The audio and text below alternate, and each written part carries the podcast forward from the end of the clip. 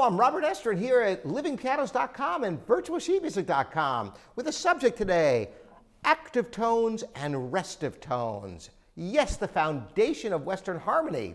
That's right, we're going to cover this today. We had a previous video about resolution, and this relates to it so beautifully. You see, long time ago, before there was tonality, all the notes were kind of, they meander around and you had these pretty melodies, but you didn't have this power. And the best way to, to demonstrate the idea of tonality is to play a major scale and stop on the seventh note, and you instantly understand the driving force of tonality. And you can't stop there, you need to resolve. Now, this wasn't the case with modal music, which didn't have the raised leading tone. You might have had a mode like this. And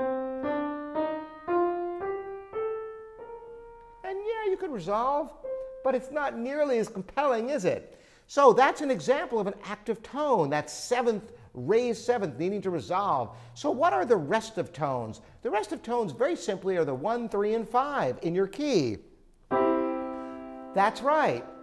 And the other tones need to resolve to them. So if you have, for example, the other notes, I play all of them, there's a very strong chord that needs to be resolved.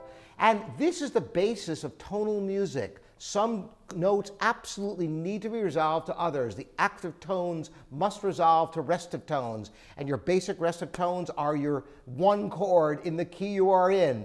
This is simple and very effective in your writing and your understanding of harmony. Check out my video of resolution and it goes a little further with this topic for you. Thanks so much for joining me. Robert Estrin here at virtualsheetmusic.com and livingpianos.com.